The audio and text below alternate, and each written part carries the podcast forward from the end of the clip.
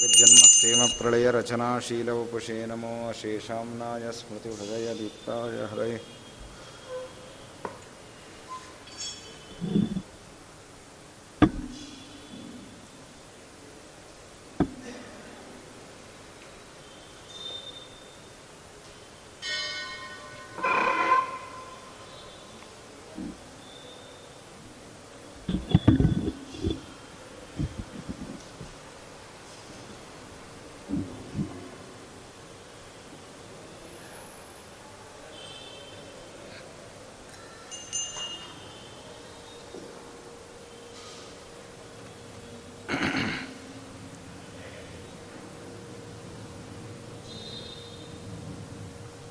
श्रीगुरुभ्यो नमः परमगुरुभ्यो नमः श्रीमदानन्दतीर्थभगवत्पादाचार्यगुरुभ्यो नमः हरिः ॐ नारायणाय परिपूर्णगुणार्णवाय विश्वोदयस्थितिलयोन्नियतिप्रदाय ज्ञानप्रदाय विबुधासुरसौख्यदुःखसत्कारणाय वितताय नमो नमस्ते आसीदुदारगुणवारिधिरप्रमेयो नारायणः परतमः परमत्स एकः संशान्तसंविदखिलं जठरे निधाय लक्ष्मीभुजान्तर्गतस्वरतोऽपि चाग्रे।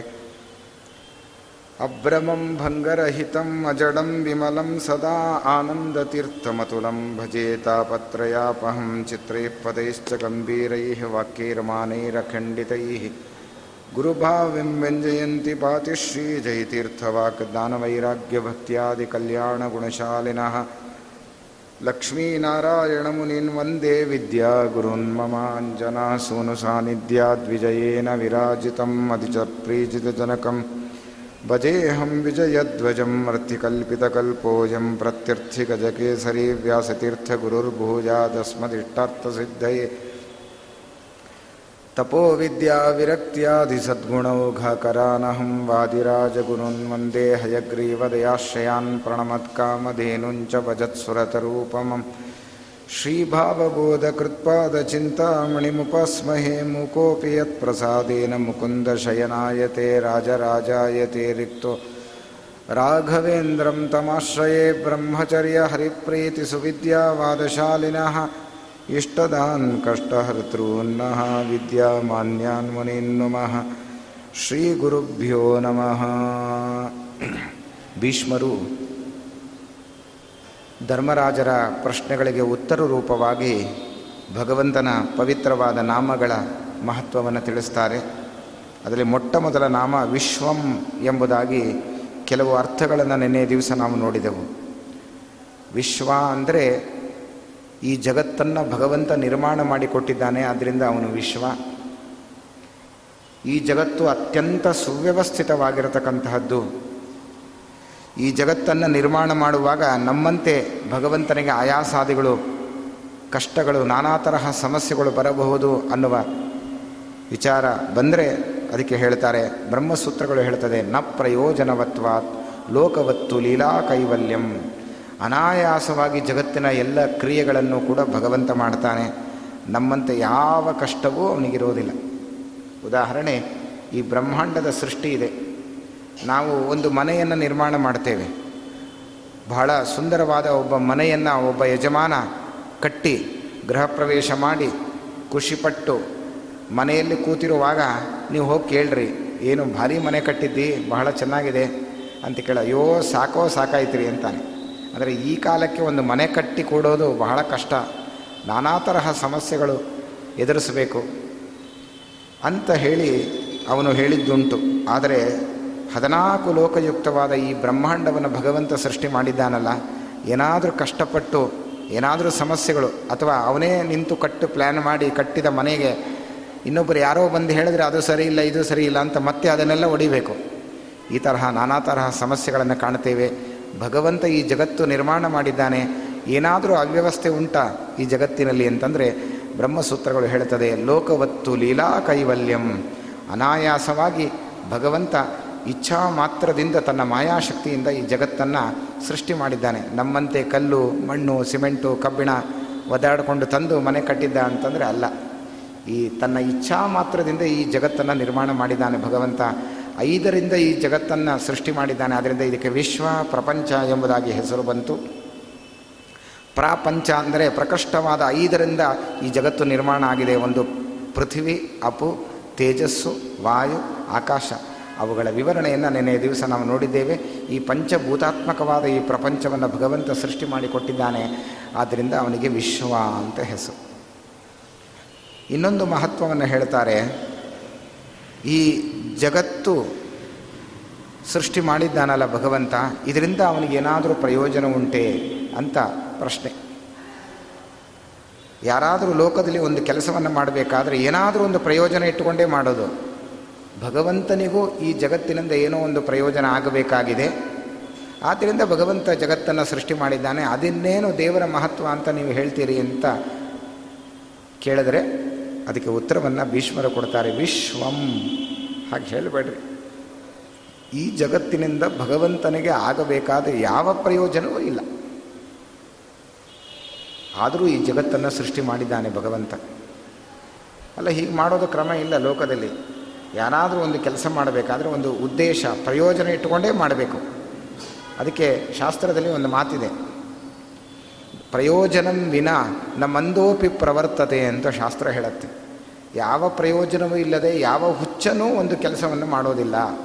ಏನಾದರೂ ಒಂದು ಕೆಲಸ ಮಾಡ್ತಾನೆ ಅಂದರೆ ಅದರ ಹಿನ್ನೆಲೆಯಲ್ಲಿ ಏನೋ ಒಂದು ಮಹತ್ತರವಾದ ಪ್ರಯೋಜನ ಇರಲೇಬೇಕು. ಪ್ರಯೋಜನ ಇರುತ್ತೆ. ಇದ್ದರೆ ಮಾತ್ರ ಆ ಕೆಲಸ ಸಾರ್ಥಕ. ಇಲ್ಲದೆ ಪ್ರಯೋಜನ ಇಲ್ಲದೆ, ಗುರಿ ಇಲ್ಲದೆ ಯಾವ ಕೆಲಸವನ್ನು ಕೂಡ ಮಾಡಿದರೆ ಅದು ವ್ಯರ್ಥ ಅಂತ ಹೇಳ್ತಾ ಇದೆ. ದೇವರಿಗೆ ಈ ಜಗತ್ತಿನಿಂದ ಏನೂ ಪ್ರಯೋಜನ ಇಲ್ಲ ಅಂತ ಹೇಳ್ತಾ ಇದ್ದೀರಿ. ಅಂತಹ ಜಗತ್ತನ್ನು ಯಾಕೆ ಭಗವಂತ ಸೃಷ್ಟಿ ಮಾಡ್ದ? ವ್ಯರ್ಥ ಅಲ್ವಾ? ಅವನಿಗೆ ಪ್ರಯೋಜನ ಇಲ್ಲದೆ ಇದ್ದ ಕೆಲಸ ಯಾಕೆ ಮಾಡೋಕ್ಕೆ ಹೋದ ಅಂತ. ಲೋಕದಲ್ಲೇ ಬೈತಾರೆ. ಏನೂ ಪ್ರಯೋಜನ ಇಲ್ಲದೆ ಯಾಕೆ ಈ ಕೆಲಸ ಮಾಡ್ತಾ ಇದ್ದಿ ಅಂತ ಹೇಳೋದುಂಟು. ಭಗವಂತ ಹಾಗ ಅಂತ ಕೇಳಿದರೆ ಅಲ್ಲ, ವ್ಯತ್ಯಾಸ ಇದೆ. ಬ್ರಹ್ಮಸೂತ್ರಗಳು ಹೇಳ್ತದೆ, ನ ಪ್ರಯೋಜನವತ್ವ ಈ ಜಗತ್ತಿನಿಂದ ಭಗವಂತನಿಗೆ ಯಾವ ಪ್ರಯೋಜನವೂ ಇಲ್ಲ. ಹಾಗಾದ್ರೆ ಏನೂ ಪ್ರಯೋಜನ ಇಲ್ಲದೇ ಇದ್ದ ಕೆಲಸ ಭಗವಂತ ಮಾಡ್ತಾನೆ ಅನ್ನೋದಾದರೆ, ಅವನು ದೇವರು ಅಂತ ಹೇಗೆ ಅವನನ್ನು ಕರಿಬೇಕು ಅಂತ ಪ್ರಶ್ನೆ ಬಂದರೆ, ಅದಕ್ಕೆ ಬ್ರಹ್ಮಸೂತ್ರಗಳು ಉತ್ತರ ಕೊಡ್ತದೆ, ನಾ ಹಾಗೆ ಹೇಳಬೇಡ್ರಿ, ಪ್ರಯೋಜನವತ್ವಾತ್. ಜಗತ್ತಿಗೆ ಪ್ರಯೋಜನ ಇಲ್ಲ ಅಂತ ಹೇಳಬೇಡ್ರಿ. ಜಗತ್ತಿಗೆ ಪ್ರಯೋಜನ ಇದ್ದೇ ಇದೆ. ಹಾಗಾದರೆ ದೇವರಿಗೆ ಪ್ರಯೋಜನ ಇಲ್ಲ ಅಂತ ಹೇಳಿದ್ರಲ್ಲ, ದೇವರಿಗೆ ಪ್ರಯೋಜನ ಇಲ್ಲ. ಆದರೆ ಜೀವರಾಶಿಗಳಿಗೆ ಪ್ರಯೋಜನ ಇದೆ. ಪೃಥ್ವಿ, ಅಪು, ತೇಜಸ್ಸು, ವಾಯು, ಆಕಾಶಗಳಿಲ್ಲದೆ ಯಾರೂ ಬದುಕಲಿಕ್ಕೆ ಸಾಧ್ಯವೇ ಇಲ್ಲ ಪ್ರಪಂಚದಲ್ಲಿ. ನಿನ್ನೆ ನೋಡಿದೆವು ನಾವು. ಭೂಮಿ ಇಲ್ಲದೆ ನಾವು ಎಲ್ಲಿ ಕೂಡಬೇಕು, ಎಲ್ಲಿ ನಿಂತ್ಕೊಳ್ಬೇಕು, ಎಲ್ಲಿ ಬೆಳೆ ಬೆಳಿಬೇಕು, ಎಲ್ಲಿ ಊಟ ಮಾಡಬೇಕು, ಬದುಕೋದು ಹೇಗೆ? ಇದೆಲ್ಲವೂ ಕೂಡ ಪೃಥ್ವಿಯಿಂದ ನಮಗೆ ಸಿಗಬೇಕು. ಎಲ್ಲ ಸಂಪತ್ತು ಇರೋದು ಪೃಥ್ವಿಯ ಒಳಗೆ. ಭಗವಂತ ಎಲ್ಲ ಸಂಪತ್ತನ್ನು ಪೃಥ್ವಿಯ ಒಳಗೆ ಅಡಗಿಸಿಟ್ಟಿದ್ದಾನೆ ಭಗವಂತ. ಪೆಟ್ರೋಲ್ ಇರ್ಬೋದು, ಆ ಖನಿಜ ವಸ್ತುಗಳಿರ್ಬೋದು, ಬೆಳ್ಳಿ ಬಂಗಾರಗಳಿರ್ಬೋದು, ಅದೆಲ್ಲ ಎಲ್ಲಿ ಸಿಗೋದು? ಭೂಮಿಯಲ್ಲೇ ಸಿಗೋದು. ಎಲ್ಲ ಸಂಪತ್ತು ಭೂಮಿಯ ಒಳಗೆ ಅಡಗಿದೆ. ಸಂಪತ್ತಿಗೆ ಆಕರ ಈ ಭೂಮಿ. ಅಂತ ಅಂತಹ ಸಂಪತ್ತಿನಿಂದ ಕೂಡಿದ ಈ ಜಗತ್ತನ್ನು ಭಗವಂತ ಇನ್ನೊಬ್ಬರ ಪ್ರಯೋಜನಕ್ಕೋಸ್ಕರ ಭಗವಂತ ಸೃಷ್ಟಿ ಮಾಡಿದ್ದಾನೆ. ಇದು ದೊಡ್ಡ ಭಗವಂತನ ಮಹಿಮೆ ಅಂತ ಭಾಗವತ ಜನ್ಮಾದ್ಯಸ್ಯತಃ. ಆ, ಈ ಜಗತ್ತನ್ನು ಸೃಷ್ಟಿ ಮಾಡಿದ್ದೇ ಅವನ ದೊಡ್ಡ ಮಹಿಮೆ. ಅವನ ಮಹತ್ತರವಾಗಿರತಕ್ಕಂತಹ ಒಂದು ಗುಣ ಅಂತ ಹೇಳಿ ಭಾಗವತ ವಿವರಣೆ ಕೊಟ್ಟು ಹೇಳ್ತಾ ಇದೆ.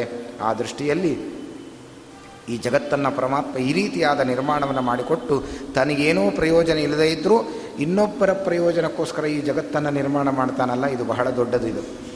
ನೋಡಿ, ಲೋಕದಲ್ಲಿ ಒಬ್ಬ ದೊಡ್ಡ ವ್ಯಕ್ತಿ ಅಂತ ಆದರೆ ಮಂತ್ರಿಗಳು, ಅವರು, ಇವರೆಲ್ಲ ಇರ್ತಾರೆ. ತಮ್ಮ ಸ್ವಾರ್ಥಕ್ಕೋಸ್ಕರ ಏನಾದರೂ ಸಮಾಜದಲ್ಲಿ ಒಂದು ಕೆಲಸ ಮಾಡಿದರೆ ಎಲ್ಲರೂ ಬೈತಾರೆ. ಏನೋ ಒಂದು ತನ್ನ ಸ್ವಾರ್ಥ ಪ್ರಯೋಜನ ಇಟ್ಟುಕೊಂಡು ಈ ಕೆಲಸ ಮಾಡಿದ್ದಾನೆ ಅಂತ. ಆದರೆ ಸಮಾಜಕ್ಕೋಸ್ಕರ ತನಗೇನೂ ಪ್ರಯೋಜನ ಇಲ್ಲದೇ ಇದ್ದರೂ ಒಂದು ದೊಡ್ಡ ಕೆಲಸವನ್ನು ಮಾಡಿದರೆ ಆ ವ್ಯಕ್ತಿಗಳನ್ನು, ಅಧಿಕಾರಿಗಳನ್ನು ಹೊಗಳುತ್ತಾರೆ ಎಲ್ಲರೂ ಕೂಡ. ನೋಡಿ, ಅವರಿಗೇನೂ ಪ್ರಯೋಜನ ಇಲ್ಲ. ಆದರೆ ಇನ್ನೊಬ್ಬರ ಪ್ರಯೋಜನಕ್ಕೋಸ್ಕರ ತಾನು ಮಾಡಿದ್ದಾನೆ.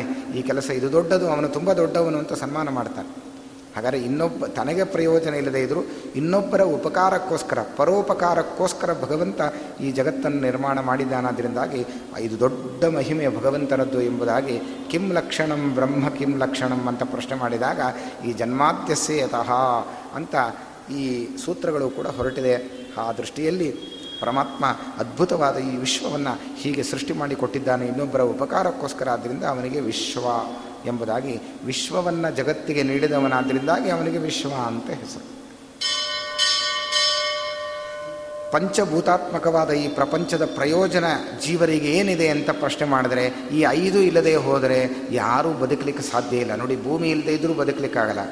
ಭೂಮಿ ಇದೆ, ಆದರೆ ನೀರಿಲ್ಲ ಅಂದರೂ ಬದುಕಲಿಕ್ಕಾಗೋದಿಲ್ಲ. ಭೂಮಿ ನೀರಿದೆ, ಬೆಂಕಿ ಇಲ್ಲ ಅಂದರೂ ಬದುಕಲಿಕ್ಕಾಗೋದಿಲ್ಲ.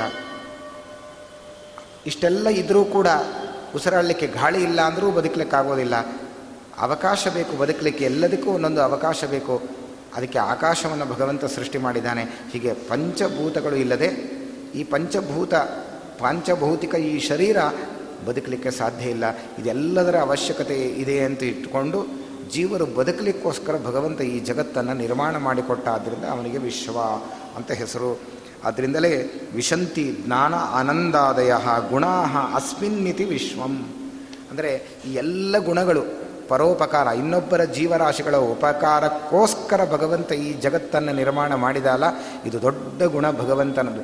ಇಂತಹ ಕಲ್ಯಾಣ ಗುಣಗಳು ಭಗವಂತನಲ್ಲಿ ವಿಶಂತಿ ಪ್ರವೇಶ ಮಾಡಿವೆ. ಇಂತಹ ಎಲ್ಲ ಸದ್ಗುಣಗಳಿಗೆ ಆಶ್ರಯನಾದವನು ಯಾರು ಅಂದರೆ ಭಗವಂತ. ಜ್ಞಾನ, ಆನಂದಾದಯ ಗುಣ ವಿಶಂತಿ. ಅಸ್ಮಿನ್ನಿತಿ ವಿಶ್ವಂ ಎಂಬುದಾಗಿ ವ್ಯಾಖ್ಯಾನವನ್ನು ಮಾಡಿದ್ದಾರೆ. ಹಾಗಾಗಿ ಇಂತಹ ಸದ್ಗುಣಗಳಿಂದ ಕೂಡಿದವನು ಪರಮಾತ್ಮ ಆದ್ದರಿಂದ ಅವನಿಗೆ ವಿಶ್ವ ಅಂತ ಹೆಸರು. ನೋಡಿ, ಈ ಪಂಚಭೂತ, ಈ ವಿಶ್ವದ ಅವಶ್ಯಕತೆ ಜೀವನಿಗೆ ಎಷ್ಟಿದೆ ಅಂತಂದರೆ, ಹೊರಗೆ ನಮ್ಮಿಂದ ಹೊರಗೆ ವಿಶ್ವ ಇದೆ. ಅದು ಗೊತ್ತು ನಮಗೆ. ಪ್ರಪಂಚ ನಮ್ಮಿಂದ ಹೊರಗಿದೆ. ಆ ಪ್ರಪಂಚದ ಸಹಾಯ ತಗೊಂಡು ನಾವೆಲ್ಲ ಬದುಕ್ತಾ ಇದ್ದೇವೆ ಅಂತ ನಾವು ತಿಳಿದಿದ್ದೇವೆ. ಅಷ್ಟು ಮಾತ್ರ ಅಲ್ಲ. ಹೊರಗೆ ಮಾತ್ರ ಪ್ರಪಂಚ ಇದ್ದರೆ ಉಪಯೋಗ ಇಲ್ಲ. ಹಾಗೆ ಬ್ರಹ್ಮಾಂಡವೋ, ಹಾಗೆ ಪಿಂಡಾಂಡವೂ ಇದೆ. ಅಂದರೆ ಇಡೀ ಬ್ರಹ್ಮಾಂಡ ಏನು ಹೊರಗಿದೆ? ಪೃಥ್ವಿ, ಅಪ್ಪು, ತೇಜಸ್ಸು, ವಾಯು, ಆಕಾಶ, ಪಂಚಭೂತಾತ್ಮಕವಾದ ಈ ಪ್ರಪಂಚ ಹೊರಗಿದೆ ನಮ್ಮ ದೇಹದಿಂದ. ಅಷ್ಟರ ಮಾತ್ರದಿಂದ ಜೀವ ಬದುಕೋದಿಲ್ಲ. ಮನುಷ್ಯ ಬದುಕಬೇಕಾದರೆ ಈ ಪಂಚಭೂತಗಳು ಮತ್ತೆ ದೇಹದ ಒಳಗೂ ವಿಶ್ವ ಬೇಕು, ಪ್ರಪಂಚ ಬೇಕು. ಅದನ್ನು ತುಂಬಿದ್ದಾನೆ ಭಗವಂತ. ಹೊರಗೂ ಪ್ರಪಂಚ ಇದೆ. ನಮ್ಮ ದೇಹದ ಒಳಗೂ ಪ್ರಪಂಚವನ್ನು ಭಗವಂತ ಇಟ್ಟಿದ್ದಾನೆ. ಅದನ್ನೇ ಪಿಂಡಾಂಡ. ಅದು ಹೊರಗಿನ ಬ್ರಹ್ಮಾಂಡ, ಇದು ಪಿಂಡಾಂಡ. ಎರಡರ ಚಿಂತನೆ ಮಾಡಬೇಕು ನಾವು. ಒಳಗೂ ಜಗತ್ತು ಇದೆ. ಪೃಥ್ವಿ ಇದೆ, ಅಪು ಇದೆ ತೇಜಸ್ಸಿದೆ ವಾಯು ಇದೆ, ಆಕಾಶ ಇದೆ. ಆದ್ದರಿಂದ ನಾವೆಲ್ಲ ಬದುಕಿದ್ದೇವೆ. ದೇಹದ ಹೊರಗೂ ಪಂಚಭೂತಗಳ ಅವಶ್ಯಕತೆ ಇದೆ. ದೇಹದ ಒಳಗೂ ಪ್ರಪಂಚ ಬೇಕು. ಇಲ್ಲದೆ ಹೋದರೆ ನಾವು ಬದುಕಲಿಕ್ಕಾಗೋದಿಲ್ಲ. ದೊಡ್ಡ ಪ್ರಪಂಚ ನಮ್ಮ ದೇಹದ ಒಳಗೆ ಭಗವಂತ ತುಂಬಿದ್ದಾನೆ. ಆದ್ದರಿಂದ ಅವನಿಗೆ ವಿಶ್ವ ಅಂತ ಹೆಸರು. ಏನು ಪ್ರಪಂಚ ಒಳಗೆ? ಹೌದು, ಪೃಥ್ವಿಯ ಅಂಶ ದೇಹದ ಒಳಗಿದೆ ಆದ್ದರಿಂದ ನಾವೆಲ್ಲ ಬದುಕಿದ್ದೇವೆ. ಏನು ಪೃಥ್ವಿಯ ದೇಹದಲ್ಲಿ ಪೃಥ್ವಿ ಇದೆ ಅಂತ ಹೇಗೆ ಗೊತ್ತಾಗತ್ತೆ ಅಂದರೆ, ಗಂಧವತಿ ಪೃಥ್ವಿ. ಪೃಥ್ವಿಯ ಲಕ್ಷಣ ಏನು? ಗಂಧವತ್ವಂ ಪೃಥಿವ್ಯಾಹ ಲಕ್ಷಣಂ. ಅಂದರೆ ಗಂಧ, ಅಂದರೆ ಪರಿಮಳ. ಈ ಭೂಮಿಯ ಲಕ್ಷಣ ಏನು ಅಂದರೆ, ಭೂಮಿಯ ಗುಣ ಏನು ಅಂದರೆ, ಅದು ಪರಿಮಳವನ್ನು ಸೃಷ್ಟಿ ಮಾಡಿಕೊಡುತ್ತೆ ಈ ಭೂಮಿ. ಅಂದರೆ ಪರಿಮಳ ಇರೋದು ಎಲ್ಲಿ ಅಂದರೆ, ಭೂಮಿಯಲ್ಲಿದೆ ಅಂತೆ. ಗಂಧವತ್ವಂ ಪೃಥಿವ್ಯಾಹ ಲಕ್ಷ, ಗಂಧವತಿ ಪೃಥ್ವಿ. ಆ ಪೃಥ್ವಿ ಭೂಮಿ ಇದೆಯಲ್ಲ, ಅದು ಪರಿಮಳ ಉಳ್ಳದ್ದು ಅಂತ ಹೇಳುತ್ತೆ ಶಾಸ್ತ್ರ. ಅಲ್ಲ, ಅದರಲ್ಲಿ ಪರಿಮಳ ಇದೆ ಅಂತ ನಮಗೆ ಯಾಕೆ ಗೊತ್ತಾಗತ್ತೆ ಅಂತಂದರೆ ಅನುಭವಕ್ಕೆ ಬರುತ್ತೆ ನಮಗೆ. ತುಂಬ ಬೇಸಿಗೆಯಲ್ಲಿ ಭೂಮಿ ಕಾದು ಹೋಗಿದ್ದಾಗ ಮಳೆ ಬಂದರೆ ಅದರ ಮೇಲೆ ನೀರು ಬಿದ್ದರೆ ಒಳ್ಳೆ ಭೂಮಿಯ ಪರಿಮಳ ನಮಗೆ ಪರಿಮಳವನ್ನು ನಾವು ಅನುಭವಿಸ್ಬೋದು. ನಿಮಗೆಲ್ಲ ಗೊತ್ತಾಗುತ್ತೆ. ಭೂಮಿ ಕಾದಿರಬೇಕು, ಮಣ್ಣಿನ ಭೂಮಿ ಕಾದಿರಬೇಕು. ಅಲ್ಲಿ ನೀರು ಬಿದ್ದರೆ ಭೂಮಿಯ ವಾಸನೆ ಸುವಾಸನೆ ಬರುತ್ತೆ. ಇದು ಗಂಧವತ್ವಂ ಪೃಥಿವ್ಯಾಹ ಲಕ್ಷಣಂ. ಆ ಗಂಧ ಈ ಪೃಥ್ವಿಯ ಒಳಗಿದೆ. ಇದು ಪೃಥ್ವಿಯ ಲಕ್ಷಣ ಅಂತ ಹೇಳಿದ್ದಾರೆ. ನಮ್ಮ ದೇಹದ ಒಳಗೂ ಪೃಥ್ವಿ ಇಲ್ಲದೆ ಹೋದರೆ ನಾವು ಬದುಕಲಿಕ್ಕಾಗೋದಿಲ್ಲ. ಯಾಕೆಂದರೆ ಪೃಥ್ವಿ ದೇಹದಲ್ಲಿದೆ ಅಂದರೆ ಅಲ್ಲಿ ಗಂಧ ಇದೆ ದೇಹದಲ್ಲಿ. ನೋಡಿ, ದೇಹದಲ್ಲಿ ಗಂಧ ಇದೆ. ದೇಹದಲ್ಲಿ ಗಂಧ ಇದೆ ಅಂತ ಗೊತ್ತಾಗಬೇಕಾದ್ರೆ ಎರಡು ಮೂರು ದಿನ ಈ ದೇಹವನ್ನು ತೊಳಿಬಾರ್ದು. ಆಗ ಗಂಧ ಶುರುವಾಗತ್ತೆ, ದುರ್ಗಂಧ ದೇಹದಲ್ಲಿ. ಅಂದರೆ ದೇಹದ ಒಳಗೆ ಸುಗಂಧವೂ ಇದೆ, ದುರ್ಗಂಧವೂ ಇದೆ. ದೇಹವನ್ನು ಚೆನ್ನಾಗಿ ತೊಳೆದರೆ ಸುಗಂಧ ಇರುತ್ತೆ. ದೇಹವನ್ನು ಸರಿಯಾಗಿ ತೊಳೆಯದೇ ಹೋದರೆ ದುರ್ಗಂಧ ಬರುತ್ತೆ. ಒಟ್ಟಾರೆ ಗಂಧ ಇದೆ ದೇಹದಲ್ಲಿ. ಅಂದರೆ ಪೃಥ್ವಿ ಇದೆ ಅನ್ನಕ್ಕೆ ಸೂಚನೆ ಏನು? ಅಂದರೆ ದೇಹದಲ್ಲಿ ಗಂಧ ಇದೆ. ಯಾಕಂದರೆ ಪೃಥ್ವಿಯ ಲಕ್ಷಣ ಗಂಧ ಅಂತ ಹೇಳಿ. ಆ ಪೃಥ್ವಿಯ ಅಂಶ ಇರೋದರಿಂದ ಈ ದೇಹ ಪೃಥ್ವಿಯ ಅಂಶ. ಅದಕ್ಕೆ ಪಾರ್ಥಿವ, ಪೃಥ್ವಿಗೆ ಯಾವುದು ಸಂಬಂಧಪಟ್ಟಿದ್ದೋ ಅದು ಪಾರ್ಥಿವ ಶರೀರ ಅಂತ ಕರೀತಾರೆ. ಪಾರ್ಥಿವ ಶರೀರ ಅಂದರೆ ಪೃಥ್ವಿಗೆ ಸಂ, ಪೃಥ್ವಿಯಿಂದ ನಿರ್ಮಾಣವಾದ ಶರೀರ ಇದು. ಪೃಥ್ವಿಯ ಅಂಶ ಈ ಶರೀರದಲ್ಲಿದೆ ಆದ್ದರಿಂದ ಇದನ್ನು ಪಾರ್ಥಿವ ಶರೀರ ಅಂತ ಕರೀತಾರೆ. ಪೃಥ್ವಿಗೆ ಸಂಬಂಧಪಟ್ಟದ್ದು, ಪೃಥ್ವಿ ಈ ದೇಹದ ಒಳಗೆ ಇಟ್ಟು ಭಗವಂತ ಈ ಶರೀರ ನಿಲ್ಲುವ ಹಾಗೆ ಮಾಡಿದ್ದಾನೆ ಅದರಿಂದಾಗಿ ಭಗವಂತನಿಗೆ ವಿಶ್ವ ಅಂತ ಹೆಸರು. ಅಪ್ಪು ಇನ್ನೊಂದು ಹೇಳುತ್ತಾರೆ, ಅದರ ಜೊತೆಗೆ ನೀರನ್ನು ಕೂಡ ಹೊರಗೆ ನಾವು ನೀರಿನಿಂದ ಬದುಕಬೇಕು. ಒಳಗೂ ಕೂಡ ನೀರು ಬೇಕು. ಒಳಗೆ ನೀರಿನ ಅಂಶ ದೇಹದಲ್ಲಿ ಇಲ್ಲದೆ ಹೋದರೆ ಅವನು ಬದುಕಲಿಕ್ಕೆ ಆಗೋದಿಲ್ಲ. ಇನ್ನೂ ಚೆನ್ನಾಗಿ ಗೊತ್ತಾಗಬೇಕಾದ್ರೆ ಗರ್ಭಿಣಿ ಸ್ತ್ರೀ, ತಾಯಿಯ ಉದರದಲ್ಲಿ ಶಿಶು ಬೆಳೆಯುವಾಗ ವೈದ್ಯರು ಹೇಳ್ತಾರೆ, ನೀರಿನಲ್ಲೇ ಬದುಕಬೇಕಂಥದ್ದು ಮಗು. ಆ ತಾಯಿಯ ಉದರದಲ್ಲಿ ಮಗು ನೀರಿಲ್ಲದೆ ಹೋದರೆ ಮಗು ಬದುಕೋದೇ ಇಲ್ಲವಂತೆ, ವೈದ್ಯರು ಹೇಳ್ತಾರೆ. ಅಂದರೆ ಸ್ವಾಭಾವಿಕವಾದ ನೀರನ್ನು ಭಗವಂತ ದೇಹದ ಒಳಗೆ ಸೃಷ್ಟಿ ಮಾಡಿ ಆ ನೀರಿನ ಅಂಶವನ್ನು ಭಗವಂತ ದೇಹದಲ್ಲಿ ಇಟ್ಟಿರೋದ್ರಿಂದಾಗಿ ನಾವೆಲ್ಲ ಬದುಕಿ ಉಳಿದಿದ್ದೇವೆ. ಆದ್ದರಿಂದ ಭಗವಂತನಿಗೆ ವಿಶ್ವ ಅಂತ ಹೆಸರು. ಯಾಕಂದರೆ ವಿಶ್ವದ ಒಳಗೆ ನೀರು ಸೇರಿದೆ. ಆ ನೀರನ್ನು ದೇಹದಲ್ಲಿ ನಿರ್ಮಾಣ ಮಾಡಿ ಪರಮಾತ್ಮ ಸ್ವಾಭಾವಿಕವಾಗಿ ಈ ದೇಹ ನಿಲ್ಲುವ ಹಾಗೆ ಮಾಡಿದ್ದಾನೆ. ಅದರಿಂದಾಗಿ ಪೃಥ್ವಿ ಅಪು ನೀರಿನ ಅಂಶವೂ ದೇಹದಲ್ಲಿದೆ. ಅದೇ ಯಾಕೆ ಗೊತ್ತಾಗುತ್ತೆ ನೀರಿನ ಅಂಶ ಇದೆ ಅಂತಂದರೆ ನೋಡಿ, ತುಂಬ ಬೇಸಿಗೆಯಲ್ಲಿ ನಾವು ಬಿಸಿಲಲ್ಲಿ ಓಡಾಡಿದಾಗ ನಮ್ಮ ದೇಹದಿಂದ ನೀರು ಹೊರಗೆ ಬರುತ್ತೆ ಬೆವರು. ಆದರೆ ನೀರು ಇಲ್ಲದೆ ಹೋದರೆ ನೀರಿನ ಅಂಶ ಹೊರಗೆ ಬರೋದು ಹೇಗೆ? ಇದರಿಂದಲೇ ಗೊತ್ತಾಗುತ್ತೆ ನೀರಿನ ಅಂಶ ನಮ್ಮ ದೇಹದಲ್ಲಿದೆ ಅಂತ. ಪೃಥ್ವಿ, ಅಪು, ತೇಜಸ್ಸು.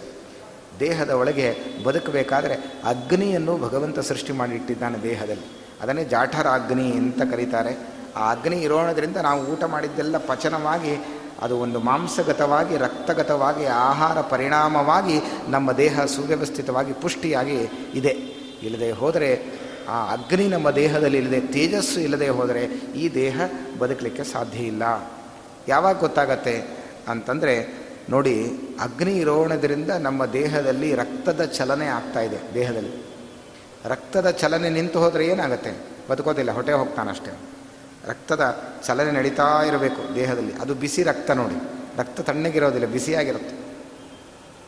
ಆದರೆ ಅಗ್ನಿಯ ತೇಜಸ್ಸಿನ ಒಂದು ಗುಣ ಇರೋಣದರಿಂದಾಗಿ ದೇಹ ಬಿಸಿಯಾಗಿರುತ್ತೆ, ಅಲ್ವಾ? ಉದಾಹರಣೆ ಕೊಡಬೇಕು ಅಂದರೆ ನಿಮ್ಗೆ ಗೊತ್ತಾಗತ್ತೆ. ಕೆಲವರು ದೇಹ ಬಿಟ್ಟಿರ್ತಾರೆ, ಈ ಶರೀರವನ್ನು ಬಿಟ್ಟಿರ್ತಾರೆ, ಆದರೆ ಗೊತ್ತಾಗೋದೇ ಇಲ್ಲ. ಇವನು ಬದುಕಿದ್ದಾಗೆ ಇರ್ತಾನೆ. ನೋಡಿದ್ರೆ, ಮುಖ ನೋಡಿದ್ರೆ ತುಂಬ ಚೆನ್ನಾಗಿರುತ್ತೆ. ಒಳ್ಳೆ ನಗು ಮುಖ ಇರುತ್ತೆ, ಮಂದಹಾಸ ಇರುತ್ತೆ, ಪ್ರಾಣ ಹೊಟ್ಟೋಗಿರುತ್ತೆ, ಗೊತ್ತಾಗೋದಿಲ್ಲ. ಆಗ ಈ ಹೇಗೆ ತಿಳ್ಕೊಳ್ಳೋದು? ಒಳಗೆ ಉಸಿರಾಟದ ಥರ ಕಾಣ್ತಾ ಇರುತ್ತೆ ಅಷ್ಟೇ ಹೊರತು. ಸರಿಯಾಗಿ ಇವನು ಬದುಕಿದ್ದಾನೆ ಇಲ್ಲ ಅಂತ ನಿರ್ಣಯ ಮಾಡೋದು ಬಹಳ ಕಷ್ಟ. ಅದಕ್ಕೆ ವೈದ್ಯರನ್ನು ಕರೆಸ್ತಾರೆ, ಇವನು ಬದುಕಿದ್ದಾನೋ ಇಲ್ವೋ ನೋಡ್ರಿ ಅಂತ ಹೇಳ್ತಾರೆ. ವೈದ್ಯರು ಬಹಳ ಸೂಕ್ಷ್ಮವಾಗಿ ಆ ಉಸಿರು ಆಡ್ತಾ ಇದ್ದಾನೆ, ಒಳಗಡೆ ಉಸಿರಾಡೋದು ಅವ್ರಿಗೆ ಗೊತ್ತಾಗುತ್ತೆ. ಅದೂ ಗೊತ್ತಾಗೋದಿಲ್ಲ ಕೆಲವು ವೈದ್ಯರಿಗೆ. ಏನು ಮಾಡ್ತಾರೆ? ದೇಹ ಕೈಕಾಲು ಮುಟ್ಟಿ ನೋಡ್ತಾರೆ. ಬಿಸಿ ಇದ್ದರೆ ಓ, ಬದುಕಿದ್ದಾನೆ ಅಂತ ಅರ್ಥ. ಬಿಸಿ ಇಲ್ಲ, ತಣ್ಣಗಾಗ್ಬಿಟ್ಟಿದೆ ಕೈಕಾಲು ಅಂದರೆ, ಓ, ಇವನು ಮುಗಿದಿದೆ ಇವನ ಕತೆ ಅಂತ ಹೇಳಿಬಿಡ್ತಾರೆ. ಆದರೆ ದೇಹ ಬಿಟ್ಟಿದ್ದಾನೆ. ಅಗ್ನಿ ಇಲ್ಲ ಅಂದರೆ ದೇಹ ತಣ್ಣಗಾಗಿಬಿಡುತ್ತೆ. ದೇಹ ತಣ್ಣಗಾಯಿತು ಅಂದರೆ ಜೀವ ಈ ಶರೀರವನ್ನು ಬಿಟ್ಟು ಹೊರಟೋಗ್ತಾನೆ. ಅದರಿಂದಾಗಿ ಈ ದೇಹದಲ್ಲಿ ಕ್ರಿಯೆಗಳು ನಡಿಬೇಕಾದರೆ, ಚಲನೆ ಉಂಟಾಗಬೇಕಾದರೆ ಅಗ್ನಿ ದೇಹದಲ್ಲಿರಬೇಕು. ಅದಕ್ಕೆ ಅಗ್ನಿಗೆ ಒಂದು ಹೆಸರಿದೆ. ಅಗಂ ನಯತಿ ಇತಿ ಅಗ್ನಿ ಅಗಂ ನಯತಿ ಅಂದರೆ ಗ ಅಂದರೆ ಚಲಿಸೋದು, ಅಗ ಅಂದರೆ ಚಲಿಸದೇ ಇರೋದು. ಯಾವುದಕ್ಕೆ ಚಾಲನೆ ಇಲ್ಲವೋ, ಅದಕ್ಕೆ ಯಾವುದಕ್ಕೆ ಅಗಂ ನಯತಿ ಚಾಲನೆಯನ್ನು ಯಾವುದು ತಂದು ಕೊಡುತ್ತದೋ ಅದನ್ನು ಅಗ್ನಿ ಅಂತ ಹೇಳ್ತಾರೆ. ಚಲಿಸದೇ ಇದ್ದ ವಸ್ತು, ಕ್ರಿಯೆ ವಸ್ತುವನ್ನು ಚಲಿಸುವಂತೆ ಮಾಡುವುದು ಯಾವುದು ಅಂದರೆ ಅಗ್ನಿ ಅಂತ ಕರೆದಿದ್ದಾರೆ. ಅದಕ್ಕೆ ಈ ರೈಲೆಲ್ಲ ಓಡುತ್ತಿತ್ತು ನೋಡಿ ಹಿಂದೆ, ಅದಕ್ಕೆ ಏನು ಮಾಡ್ತಿದ್ರು? ಅಗ್ನಿ. ಆ ಅಗ್ನಿಯನ್ನು ಉರಿಸಿ ಬಂಡಿಯನ್ನು ಓಡಿಸ್ತಾರೆ. ಅದಕ್ಕೆ ಕಾರಣ ಏನು ಅಂತಂದರೆ ಅಗ್ನಿಯಿಂದ ಚಾಲನೆ ಉಂಟಾಗತ್ತೆ. ಈ ದೇಹದ ಚಾಲನೆ ಉಂಟಾಗಬೇಕಾದ್ರೆ ಒಳಗೆ ಅಗ್ನಿ ಬೇಕು. ಆ ಅಗ್ನಿಯನ್ನು ಒಳಗಿಟ್ಟವನು ಯಾರು ಅಂದರೆ ಭಗವಂತ. ಅದು ಎಂತಹ ಅಗ್ನಿ ಅಂದರೆ ದೇಹವನ್ನು ಸುಡೋದಿಲ್ಲ, ದೇಹದಲ್ಲಿ ಕ್ರಿಯೆ ನಡೆಯುವ ಹಾಗೆ ಮಾಡುತ್ತೆ. ಇದು ಅದ್ಭುತವಾದ ಅಗ್ನಿ. ಅದನ್ನೇ ಜಾಠರ ಅಗ್ನಿ ಅಂತ ಕರೀತಾ ಇದ್ದಾರೆ. ಅದರಿಂದ ದೇಹದಲ್ಲಿ ಅಗ್ನಿಯನ್ನು ಕೂಡ ಪರಮಾತ್ಮ ಸ್ಥಾಪನೆ ಮಾಡಿ ಈ ದೇಹ ನಿಲ್ಲುವ ಹಾಗೆ ಮಾಡಿದ್ದಾನೆ. ಅದರಿಂದಾಗಿ ಅವನಿಗೆ ವಿಶ್ವ ಅಂತ ಹೆಸರು. ಪೃಥ್ವಿ, ಅಪು, ತೇಜಸ್ಸು. ಇಷ್ಟಾಯಿತು. ಆದರೆ ದೇಹ ನಿಲ್ಲತ್ತಾ? ಇಲ್ಲ. ಇನ್ನೊಂದರಿಂದ ಮಾತ್ರ ದೇಹ ನಿಲ್ಲತ್ತೆ.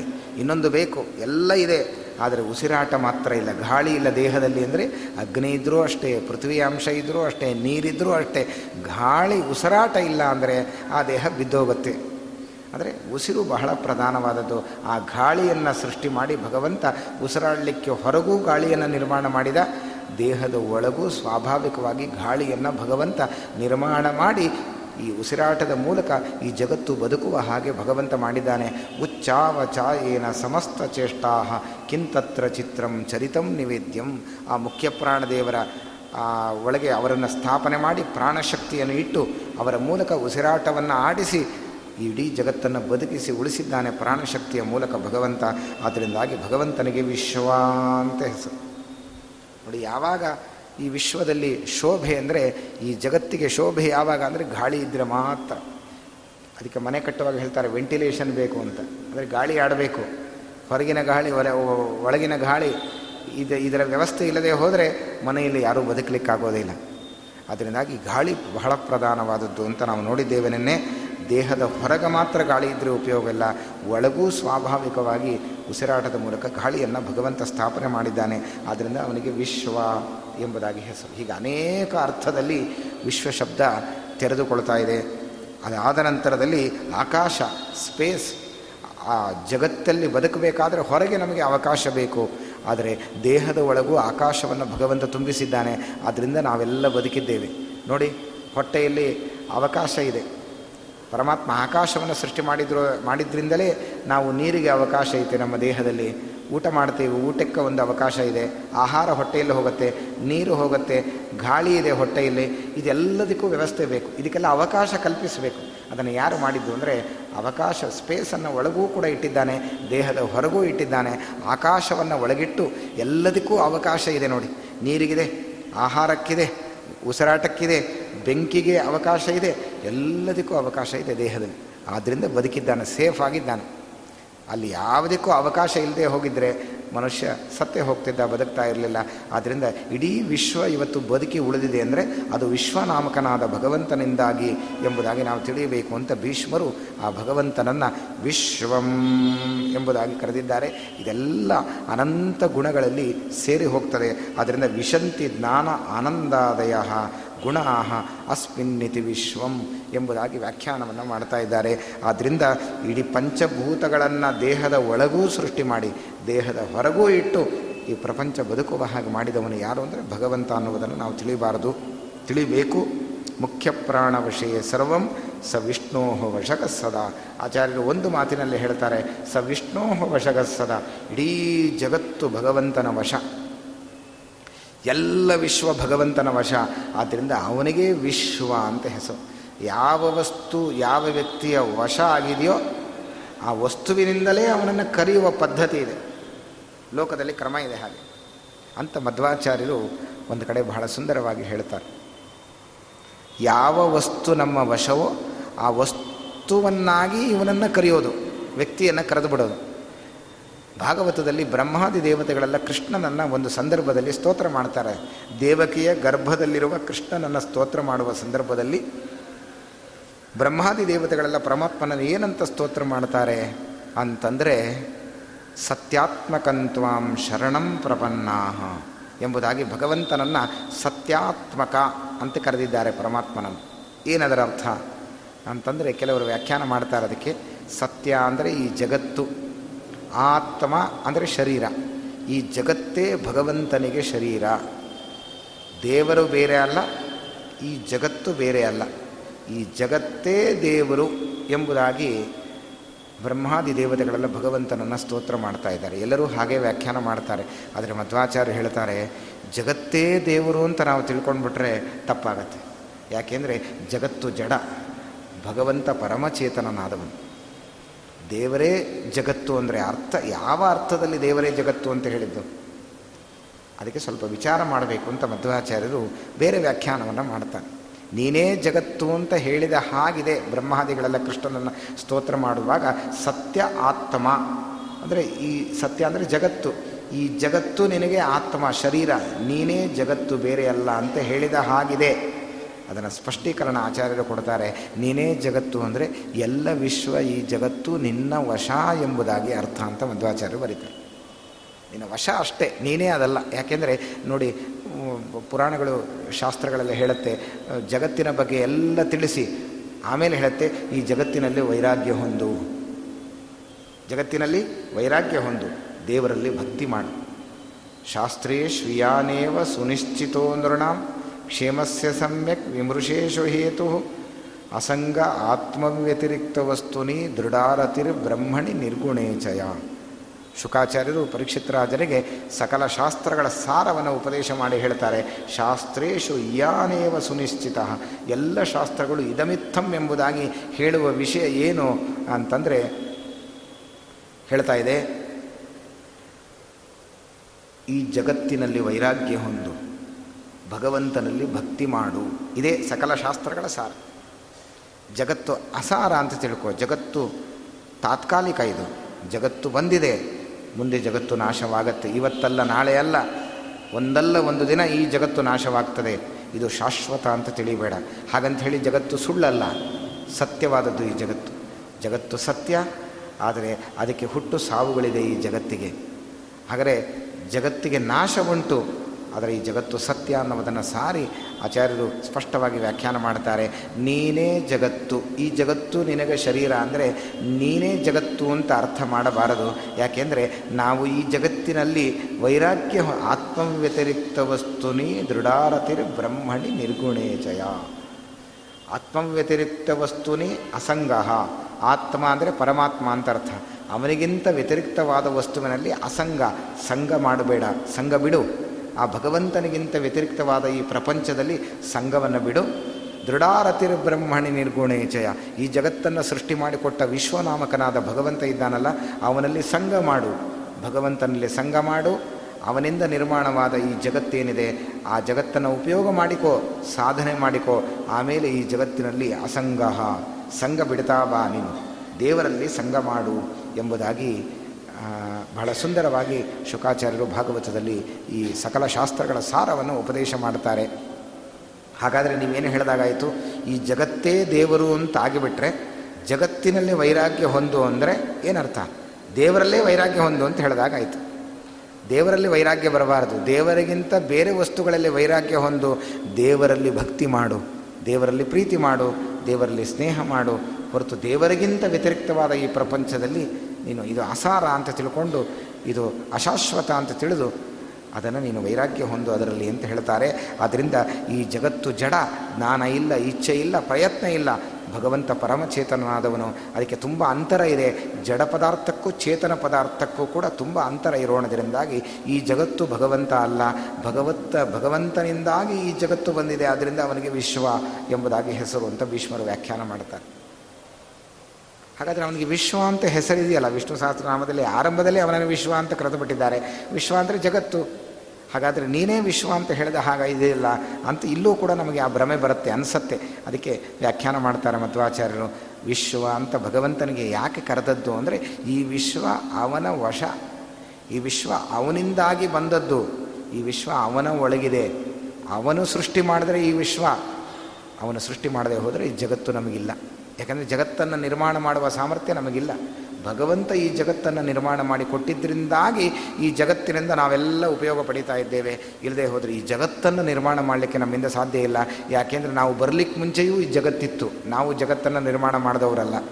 ಸರಿ, ನಾವು ಹೋದ ಮೇಲೂ ಈ ಜಗತ್ತಿರುತ್ತೆ. ಆದ್ದರಿಂದ ಜಗತ್ತನ್ನು ನಾಶ ಮಾಡುವವರು ನಾವಲ್ಲ. ಅದರಿಂದ ಅನಾದಿ ಕಾಲದಿಂದ ಪ್ರವಾಹತೋ ಅನಾದಿಯಾಗಿ ಈ ಜಗತ್ತಿದೆ.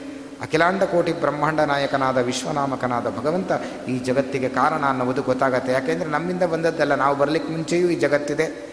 ನಾವು ಹೋದ ಮೇಲೂ ಜಗತ್ತು ಹಾಗೇ ಇರುತ್ತೆ. ಆದ್ದರಿಂದ ಈ ಜಗತ್ತನ್ನು ನಾವು ಸೃಷ್ಟಿ ಮಾಡಿದವರಲ್ಲ. ಅದು ಭಗವಂತ ನಿರ್ಮಾಣ ಮಾಡಿದ್ದು. ಅದರಿಂದ ಅವನಿಗೆ ವಿಶ್ವ ಅಂತ ಹೆಸರು. ಅಂತಹ ಜಗತ್ತು ಭಗವಂತನ ವಶ. ಅದರಿಂದ ಅವನಿಗೆ ವಿಶ್ವ ಅಂತ ಹೆಸರು. ನೀನೇ ಜಗತ್ತು ಅಂದರೆ ಜಗತ್ತು ನಿನ್ನ ವಶ ಎಂಬುದಾಗಿ ಅರ್ಥ.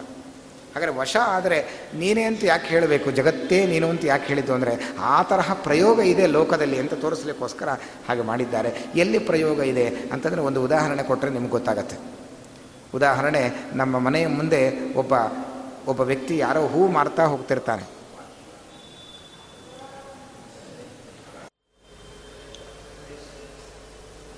ನಮ್ಮ ಮನೆಯ ಮುಂದೆ ಒಬ್ಬ ಹೂವನ್ನು ಮಾರ್ತಾ ಹೋಗ್ತಾ ಇರ್ತಾನೆ. ಅವನ ಪರಿಚಯ ನಮಗಿರೋದಿಲ್ಲ. ಅವನು ಯಾರು ಅಂತಲೂ ನಮಗೆ ಗೊತ್ತಿಲ್ಲ. ಆದರೆ ನಮಗೆ ಹೂವು ಬೇಕಾಗಿದೆ. ಅವನನ್ನು ಕರಿಬೇಕು. ಅವನ ಹೆಸರು ನಮಗೆ ಗೊತ್ತಿಲ್ಲ. ಏನು ಹೇಳ್ತೀವಿ? ಏ, ಹೂವು ಬಾಯಿಲ್ಲಿ ಅಂತೀವಿ. ಅವನು ಹೂವಾನ? ಅವನು ಹೂವು ಅಲ್ಲ. ಆದರೆ ಕರಿವ ಅವನೇನು ಕೋಪ ಮಾಡ್ಕೊಳ್ಳೋದಿಲ್ಲ ನನ್ನನ್ನು ಹೂವು ಅಂದುಬಿಟ್ರಿ ಅಂತ ಅವನೇನು ಕಂಪ್ಲೇಂಟ್ ಕೊಡ್ತಾನೆ? ಖಂಡಿತ ಇಲ್ಲ. ಆದರೆ ನಮಗೆ ಗೊತ್ತಿಲ್ಲ, ಪರಿಚಯ ಇಲ್ಲ. ಹೂ ಮಾತ್ರ ತೊಗೊಂಡು ಹೋಗ್ತಿದ್ದಾನೆ ತಲೆ ಮೇಲೆ ಇಟ್ಕೊಂಡು. ಆದರೆ ಕರಿಯೋದು ಮಾ, ಏ, ಹೂವು ಬಾಯಿಲ್ಲಿ ಅಂತೀವಿ. ಅಂದರೆ ಹೂವು ಬಂದು, ಅವನು ಬರ್ತಾನೆ ಮಾತ್ರ, ಆದರೆ ಅವನು ಹೂವು ಅಲ್ಲ. ಅಂದರೆ ಅರ್ಥ ಏನು ಅಂದರೆ, ಹೂವು ಅವನ ಅಧೀನ. ಅವನು ಕೊಟ್ಟರೆ ಹೂವು ಉಂಟು, ಇಲ್ಲದೇ ಇದ್ದರೆ ಇಲ್ಲ. ಯಾರ ಒಳಗೆ, ಯಾರ ವಶದಲ್ಲಿ ಹೂವು ಇದೆಯೋ ಅವನನ್ನು ಹೂವು ಅಂತ ಕರಿತೀವಿ. ಹಾಗೆ ಯಾರ ವಶದಲ್ಲಿ ಈ ಜಗತ್ತಿದೆಯೋ, ವಿಶ್ವ ಇದೆಯೋ, ಅವನನ್ನು ವಿಶ್ವ ಅಂತ ಶಾಸ್ತ್ರ ಕರೀತಾ ಅಷ್ಟೇ. ನೋಡಿ, ವ್ಯವಹಾರದಲ್ಲೇ ನಮಗೆ ಆ ಥರ ಇದೆ. ಇನ್ನೊಬ್ಬ ತರಕಾರಿ ಮಾಡ್ತಾ ಹೊಡ್ತಿರ್ತಾನೆ ತರಕಾರಿ ಮಾಡ್ತಾ ಬರ್ತಾನೆ. ನಮಗೆ ತರಕಾರಿ ಬೇಕೋ ಅವನ ಪರಿಚಯ ಇಲ್ಲ.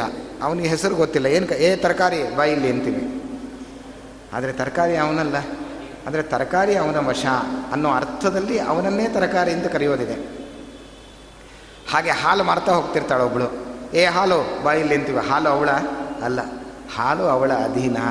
ಯಾವ ವಸ್ತು ಯಾರ ಅಧೀನವೋ ಆ ವ್ಯಕ್ತಿಯನ್ನು ಆ ವಸ್ತುವನ್ನಾಗಿ ಕರೆಯೋದು ಲೋಕದಲ್ಲಿ ಪದ್ಧತಿ ಇದೆ. ಹಾಗೆ ಜ್ಞಾನಿಗಳೆಲ್ಲ ಭಗವಂತನನ್ನು ಕಂಡರು ಹೇಗೆ ಎಂದರು ಇಡೀ ವಿಶ್ವ ಅವನ ವಶದಲ್ಲಿದೆ. ಅವನ ಒಳಗೆ ವಿಶ್ವ ಇದೆ. ಎಲ್ಲದರ ಒಳಗೆ ಅವನಿದ್ದಾನೆ. ಎಲ್ಲ ವಿಶ್ವದ ಒಳಗೆ ಅವನಿದ್ದಾನೆ, ಇಡೀ ವಿಶ್ವ ಅವನ ಒಳಗಿದೆ. ಆದ್ದರಿಂದ ವಿಶ್ವನಾಮ, ಅದಕ್ಕೆ ಮಧ್ವಾಚಾರ್ಯ ಹೇಳಿದರು, ವಿಶ್ವನಾಮಾಸ ಭಗವಾನ್ ಯಥಪೂರ್ಣ ಗುಣತ್ವತಃ ಅಂತ ಮಧ್ವಾಚಾರ್ಯರು ಅವನನ್ನು ವಿಶ್ವ ಅಂತ ಕರೆದುಬಿಟ್ರು. ಅಂದರೆ ಅವನು ವಿಶ್ವ ಯಾಕೆ ಅಂದರೆ ಇಡೀ ವಿಶ್ವ ಅವನ ವಶ. ಆದ್ದರಿಂದ ಹೇ ವಿಶ್ವ ಅಂತ ಹಾಲು, ಮೊಸರು, ತರಕಾರಿ ಅಂತ ಕರೆದ ಹಾಗೆ ಭಗವಂತನನ್ನು ವಿಶ್ವ ಅಂತ ಕರೆದಿದ್ದಾರೆ. ಅದರ ಅರ್ಥ ಏನು ಅಂದರೆ ಅಧೀನ ಅನ್ನೋ ಅರ್ಥದಲ್ಲಿ ಹೇಳಿದ್ದಷ್ಟೇ ಹೊರತು ಅವನೇ ಹೇ ವಿಶ್ವ ಅಂತ ಹೇಳಿದ ಕೂಡಲೇ ಅವನೇ ವಿಶ್ವ ಅಲ್ಲ. ಈ ತರಕಾರಿ ಅಂತ ಹೇಳಿದ ಕೂಡಲೇ ಅವನೇ ತರಕಾರಿ ಎಲ್ಲ ತರಕಾರಿ ಅವನ ಅಧೀನ ಅಂತ ಅರ್ಥ. ಹಾಗೆ ಇಲ್ಲೂ ಕೂಡ ವಿಶ್ವ ಅಂದರೆ ವಿಶ್ವ ಭಗವಂತನ ಅಧೀನ. ಆದ್ದರಿಂದ ಅವನೇ ವಿಶ್ವ ಅಲ್ಲ. ಅವನೇ ಹಾಲಲ್ಲ. ಅವನೇ ತರಕಾರಿ ಅಲ್ಲ. ಅವನೇ ಹೂವು ಅಲ್ಲ. ಆದರೆ ಹೂವು ಅವನ ಕೈಯಲ್ಲಿದೆ. ಅವನು ಕೊಟ್ಟರೆ ನಾವು ಹೂ ತಗೋಬೋದು. ಅವನು ನಾನು ಕೊಡೋದಿಲ್ಲ. ಅಂತ ಹೇಳಿಬಿಟ್ರೆ ನಾವು ಅವನಿಂದ ಹೂ ತಗೊಳ್ಳಿಕ್ಕಾಗೋದಿಲ್ಲ. ಅದರಿಂದಾಗಿ ಅವನನ್ನು ಆ ಶಬ್ದದಿಂದ ಕರೆದೇವು ಅಷ್ಟೇ ಹೊರತು ಅವನೇ ಹೂವು, ತರಕಾರಿ, ಹಾಲು ಅಂತ ತಿಳಿಯಬೇಡ್ರಿ. ಹಾಗೆ ಭಗವಂತನನ್ನು ವಿಶ್ವ ಅಂತ ಕರೆದರೆ ಅವನೇ ವಿಶ್ವ ಅಂತ ಕೆಲವರು ವ್ಯಾಖ್ಯಾನ ಮಾಡ್ತಾರೆ. ಅಲ್ಲ, ಅವನು ಈ ವಿಶ್ವ ಅವನ ವಶ. ಅವನು ಅವನು ವಿಶ್ವ ಆದ್ದರಿಂದಾಗಿ ಈ ಜಗತ್ತು ಅವನಿಂದಾಗಿ ವಿಶ್ವ ಹೊರಗೆ ಬಂತು ಅನ್ನುವ ಮಾತನ್ನು ಸ್ಪಷ್ಟವಾಗಿ ಮಧ್ವಾಚಾರ್ಯರು ವಿಶ್ವನಾಮಾಸ ಭಗವಾನ್ ಯಥಪೂರ್ಣ ಗುಣತ್ವತಃ ಅಂತ ನಮಗೆ ತಿಳಿಸಿಕೊಟ್ಟು ಈ ವಿಶ್ವ ಶಬ್ದದ ವಿವರಣೆಯನ್ನು ಬಹಳ ವಿಸ್ತಾರವಾಗಿ ನಮಗೆ ತಿಳಿಸಿಕೊಡ್ತಾ ಹೋಗ್ತಾರೆ. ಇನ್ನೂ ಹೆಚ್ಚು ಅರ್ಥಗಳಿದೆ. ಇದನ್ನು ಬಿಡಿಸ್ತಾ ಬಿಡಿಸ್ತಾ ಹೋದರೆ ಅದು ಮುಗಿಯೋದೇ ಇಲ್ಲ. ವಿಶ್ವ ಶಬ್ದದ ಅರ್ಥ ಅದು ವಿಶ್ವವಾಗಿರತಕ್ಕಂತಹದ್ದು. ಅಂತಹ ಅಪೂರ್ವವಾದ ಅರ್ಥದಿಂದ ಕೂಡಿರತಕ್ಕಂತಹ ಈ ವಿಶ್ವ ಶಬ್ದದ ವಿವರಣೆಯನ್ನು ಭೀಷ್ಮರು ಯುಧಿಷ್ಠಿರನಿಗೆ ಕೊಟ್ಟಿದ್ದಾರೆ. ಇನ್ನೂ ಕೆಲವು ಅರ್ಥಗಳಿದೆ. ಅದನ್ನು ನೋಡಿ ನಾಳೆ ಈ ಪ್ರವಚನವನ್ನು ಮುಂದುವರೆಸೋಣ ಅಂತ ಹೇಳ್ತಾ ಇವತ್ತಿನ ಪ್ರವಚನವನ್ನು ಶ್ರೀಕೃಷ್ಣಾರ್ಪಣಮಸ್ತು. ಎಸ್ ಸರ್ವಗುಣ ಸಂಪೂರ್ಣ ಸರ್ವದೋಷ ವಿವರ್ಜಿತ ಪ್ರಿಯತಾಂ ಪ್ರೀತಯವಾಲಂ ವಿಷ್ಣುರ್ಮೇ ಪರಮಸ್ಸುಹೃತು ಮಧ್ವೇಶ ನಮಸ್ತು